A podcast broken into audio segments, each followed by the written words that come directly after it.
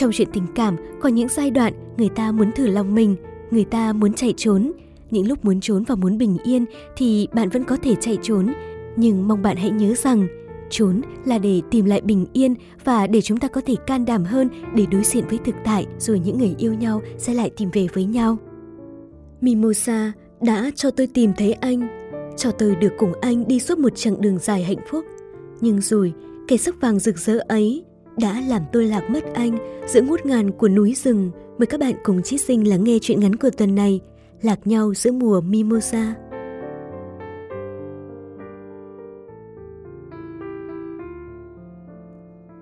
Tôi yêu Đà Lạt, không gian hoang sơ và yên bình của xứ sở phù tang, yêu cả cái sắc vàng rực rỡ và kiêu sa của Mimosa. Loài hoa ấy như có một sức hút mạnh mẽ, làm tôi cứ thế mà yêu thương, mà chờ mong, nhớ nhung, rồi chạnh lòng mỗi khi cái sắc vàng ấy tàn lụi theo mùa đông. Mùa đông tới, tôi lại tìm về chính nơi này để thỏa thuê, ôm trọn cái vẻ ngọt lịm đến bình yên của nó. Đà Lạt mùa này nhộn nhịp lắm, cái không gian vốn dĩ yên bình, bỗng chốc lại nườm nượp người kéo tới chỉ để thưởng thức và chiêm ngưỡng cái dáng vẻ đẹp đẽ của Mimosa. Đằng sau cái vẻ đẹp kiêu sa ấy lại là một câu chuyện tình yêu cảm động mà nếu như anh không kể, chắc tôi cũng chẳng thể nào biết được. Câu chuyện về loài hoa mang tên Thủy chung ấy, đó là một câu chuyện tình buồn xa xiết. Giờ đây thì tôi mới hiểu tại sao người ta lại gọi loài hoa này là nàng trinh nữ của núi rừng. Chính nét đẹp trinh nguyên và thuần khiết ấy, chính sự trong trắng và thủy chung của tình yêu đó. Dù chỉ là một loài hoa mọc dại hoang dã giữa cao nguyên lộng gió, nhưng Mimosa đã vượt lên muôn vạn những màu sắc kiêu sa để trở thành biểu tượng của cả vùng đất này. Biểu tượng của tình yêu và nỗi nhớ, biểu tượng cho nét đẹp trinh nguyên, thuần khiết của người thiếu nữ. Một năm, tôi quay trở lại nơi này, ôm trọn cái dáng dấp kiêu sa của loài hoa ấy, ôm trọn cái vẻ đẹp của xứ sở phù tang nơi đây, ôm trọn từng khoảnh khắc đẹp đẽ này. Chỉ tiếc là bàn tay tôi quá bé nhỏ để có thể ôm hết cái ngút ngàn kiêu sa ấy và lòng tham lam của chính bản thân tôi. Một năm rồi, nơi này chẳng có gì thay đổi cả. Tất cả mọi thứ vẫn vẹn nguyên như chính trong ký ức của tôi. Chỉ có trái tim chẳng còn vẹn nguyên như lúc đó. Tôi thích thả mình trôi giạt giữa những cánh rừng hoa, thích mơ màng lim dim dưới những gốc cây mimosa xinh đẹp. Có hương thơm ngào ngạt, có nắng, có hoa, tôi như một kẻ đi lạc, chẳng thể tìm thấy lối ra giữa cuộc đời. Cảm giác hình như có ai đó đang nhìn tôi vậy. Này anh kia, ai cho anh chụp ảnh tôi thế hả? Tôi đang chụp cảnh vật, ai bảo cô cứ ngồi đấy? Mà tôi chưa tính sổ với cô vì tội đã phá vỡ vẻ đẹp của nơi này là còn may lắm rồi. Cô còn bày đặt. Cô nghĩ là mình đủ xinh để tôi phải săn ảnh cô à? Đây là cảnh chung, anh có quyền gì mà bắt tôi phải đi chỗ khác? Anh có chứng minh được đây là đất của nhà anh không? Đà Lạt bé nhỏ làm chúng tôi cứ dịch lại gần nhau giữa những cánh rừng hoa mimosa. Chúng tôi cứ dịch lại gần nhau đến nỗi khi chúng tôi giật mình nhận ra cái khoảnh khắc ấy đã quá gần, thì cũng là lúc mà chẳng thể nào dịch ra nổi khỏi cuộc đời nhau nữa. Thế là tình yêu phải không? Cái lạnh mùa đông trở nên vô nghĩa. Tôi chẳng còn sợ mình cô quạnh giữa ngút ngàn rừng núi bởi đã có anh ở đây rồi. Tất cả mọi thứ vẫn còn đẹp đẽ, cho đến khi cả tôi và anh đều lặng lẽ bước ra khỏi cuộc đời nhau, mà chẳng hề cãi vã hay một lời to tiếng. Im lặng để ngầm báo cho nhau biết rằng, chúng ta đã chẳng còn là gì của nhau. Tôi không níu giữ, bởi tôi biết rằng, một khi đã không còn yêu thì níu kéo làm gì để cho cả hai thêm mệt mỏi tốt nhất là cứ thế, cứ im lặng mà bước qua nhau. Cứ thế chúng tôi im lặng im lặng để rời đi, rồi im lặng nhìn nhau tổn thương mà chẳng hề ai lên tiếng. Mùa hoa năm ấy là chúng tôi lạc mất nhau giữa cái sắc vàng đẹp đẽ. Có một thứ ánh sáng chói mắt chiếu thẳng vào mặt làm tôi tỉnh giấc. Tôi mở mắt, nhìn chân chân lên trần nhà thật lâu. Mọi thứ giống như một đoạn ký ức bị cắt bỏ làm tôi chẳng thể nào nhớ nổi tại sao diễn ra như thế hay tại sao lại có cái kia ôi tuổi thanh xuân của tôi sao nó có thể trôi qua một cách dễ dàng như vậy Một ý nghĩ xuất hiện, bóng tôi nhớ đến anh như một thứ gì đó hiển nhiên. Tôi cứ thế mà mường tượng đến khuôn mặt anh, đôi mắt anh, cái sống mũi và làn da ngăm ngăm, dám nắng khỏe mạnh, đặc trưng của người miền Trung. Quán cà phê góc cũ, chẳng có gì mới lạ. Chủ quán lười biếng giữ nguyên lại tất cả vật trang trí mà chẳng hề bớt xén hay thêm vào một thứ gì. Mọi thứ giống như cứ giữ lại cho riêng tôi, để một ngày quay trở lại, nó vẹn nguyên trong ký ức. Lâu lắm rồi, chúng tôi cũng chẳng quay lại đây thêm một lần nào, mặc dù nó chẳng xa nơi tôi ở là mấy. Thủ đô rộng lớn, có nhiều quán đẹp hơn, nhưng chẳng thể từ bỏ cái quán cũ này. Không khí nặng nề nghẹt thở như ôm lấy chúng tôi. Tôi chẳng bao giờ nghĩ chúng tôi lại có thể gặp nhau như thế này, ngồi đối diện như thế. Anh đã gầy đi nhiều rồi đấy. Ừ, em cũng thế còn gì. Nhưng mà em đang giảm cân. Em, em vẫn giảm cân ư? Anh biết thừa em là tính đồ của giảm cân mà. Anh vẫn thích em như ngày xưa. Điều ấy thì có liên quan đến em không? Tôi trả lời anh bằng cái giọng rừng rưng hết sức. Cái không khí im lặng đến nghẹt thở lại bùa vây trong cái bầu không gian rộng lớn này. Sao lại rời đi? Vì anh yêu em. Tôi cười lớn, có một chút coi thường trong câu trả lời của anh. Có ai bảo vì yêu người mình yêu mà bỏ đi, chẳng giống với trong chuyện hay tiểu thuyết gì cả. Anh trả lời giống như cái kiểu giữa chúng ta tồn tại kẻ thứ ba và anh muốn tôi hạnh phúc nên đã bỏ đi. Tôi chẳng thể nào cảm động được trước câu trả lời chẳng có ý nghĩa của anh. Anh nghĩ tôi là trẻ lên ba à? Anh hiểu em mà, trên đời này em ghét nhất là loại đàn ông nói rằng vì không mang lại hạnh phúc cho người mình yêu mà đã bỏ rơi họ. Tất cả chỉ là ngụy biện, ngụy biện anh hiểu không? Nếu muốn mang hạnh phúc cho người mình yêu, sao không cố gắng để cả hai cùng xây đắp? Tại sao lại bỏ rơi họ giữa đường đời để họ bơ vơ như thế? Anh xin lỗi. Anh xin lỗi. Đó là kiểu hạnh phúc mà anh mang đến cho em ư? Anh này, em nghĩ rằng hôm nay chúng ta nên kết thúc câu chuyện ở đây. Mà em nghĩ chúng ta đừng nên gặp nhau thêm một lần nào nữa. Dù lý do là gì. Vì em nghĩ giữa chúng ta chẳng có lý do nào để gặp nhau đâu. Chẳng đủ bình tĩnh để ngồi nói chuyện với anh, cùng anh uống một tách cà phê nhẹ nhàng. Tôi cũng chẳng hiểu vì sao mình có thể thay đổi thái độ nhanh như thế. Hình như anh đã đụng vào một nỗi đau mà tôi đã gìn giữ quá lâu thì phải. Người ta nói đúng là tôi chưa thể quên được anh, chỉ là tôi đang cất anh vào một xó xỉnh nào đó để đánh lừa chính cảm xúc của tôi. Và đến lúc nào đó, cái thứ cảm xúc ấy lại không đánh mà khai, nó bùng lên và thiêu đốt chính tôi. Cái con người ấy sao cứ dai dẳng như vậy? Sao tôi không giống những cô gái khác có thể dễ dàng vứt bỏ, có thể dễ dàng rời xa? Sao tôi lại ghét chính bản thân mình đến thế?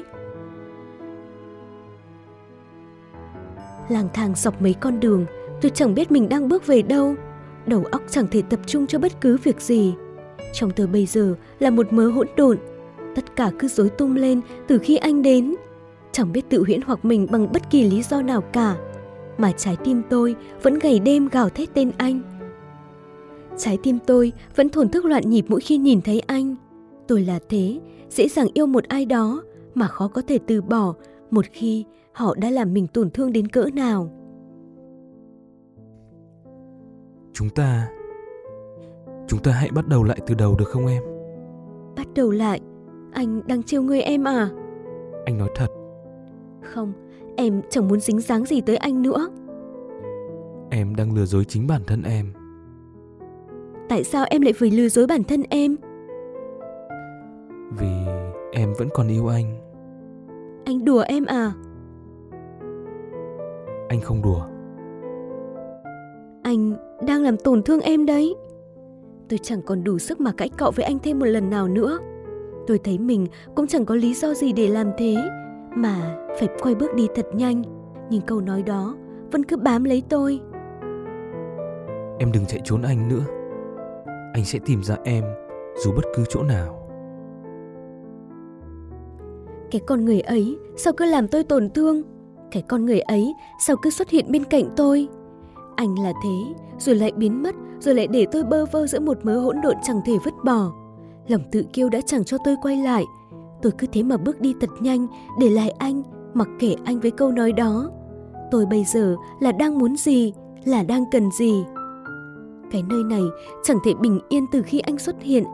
Anh lại lần nữa bước vào cuộc đời tôi và làm nó rối tung lên. Tôi thấy mình mệt mỏi trước tất cả mọi thứ.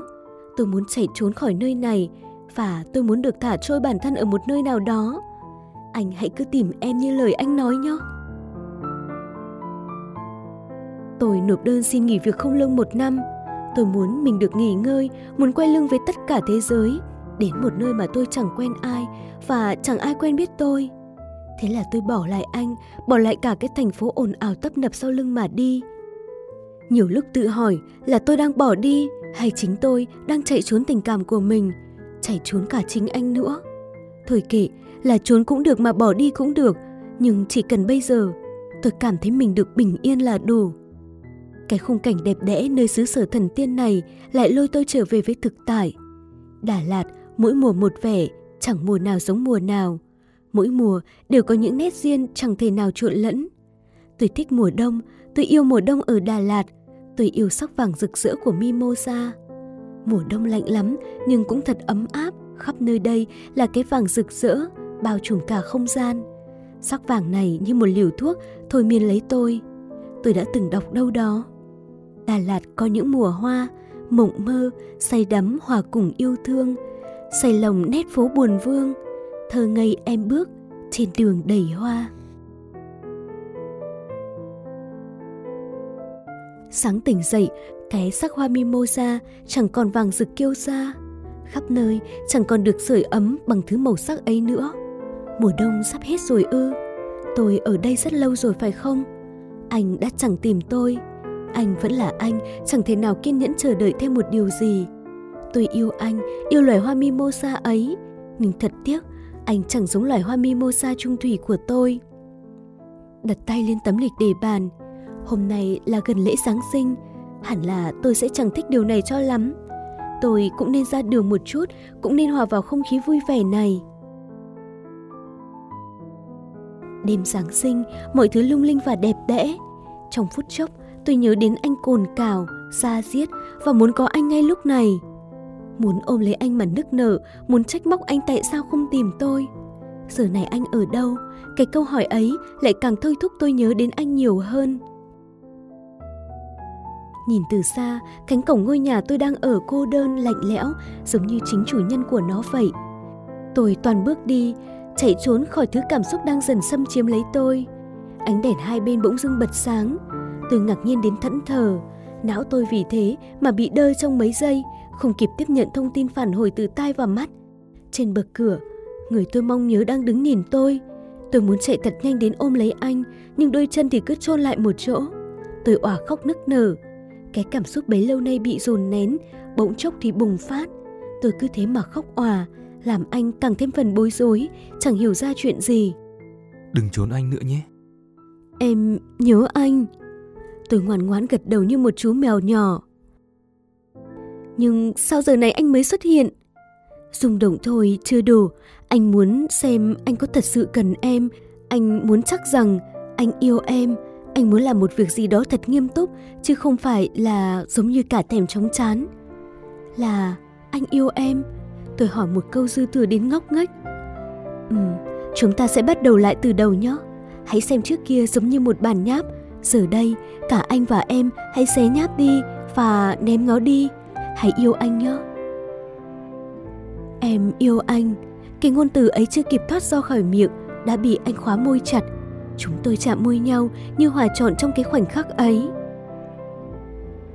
Hà Nội ấm rồi. Mimosa của em cũng đã tàn rồi. Em chẳng cần phải trốn nữa đâu. Ngày mai chúng ta sẽ trở về. Tôi chẳng biết nói gì ngoài gật đầu nghe lời anh. Từ nay anh đi đâu, em sẽ theo đó. Em sẽ chẳng trốn một mình nữa. Em sẽ dắt anh cùng chạy trốn.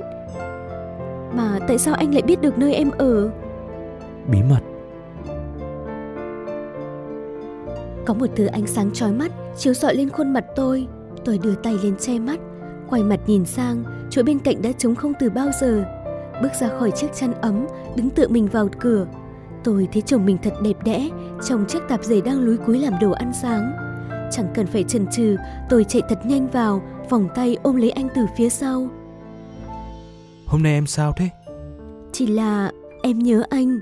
Chồng tôi bật cười trước câu nói ấy, quay mặt lại nhìn tôi đầy khó hiểu. Anh à, hay là mình cùng nhau đi trốn đi? Chồng tôi tròn mắt ngạc nhiên nhìn tôi, chưa hiểu ra chuyện gì, tôi đã vội tiếp lời. Hay là em lại đi trốn và anh lại tìm em như hồi còn trẻ ấy? Em cứ thử chạy trốn anh thêm một lần nào nữa xem. Anh sẽ vẫn tìm ra em và xách em về.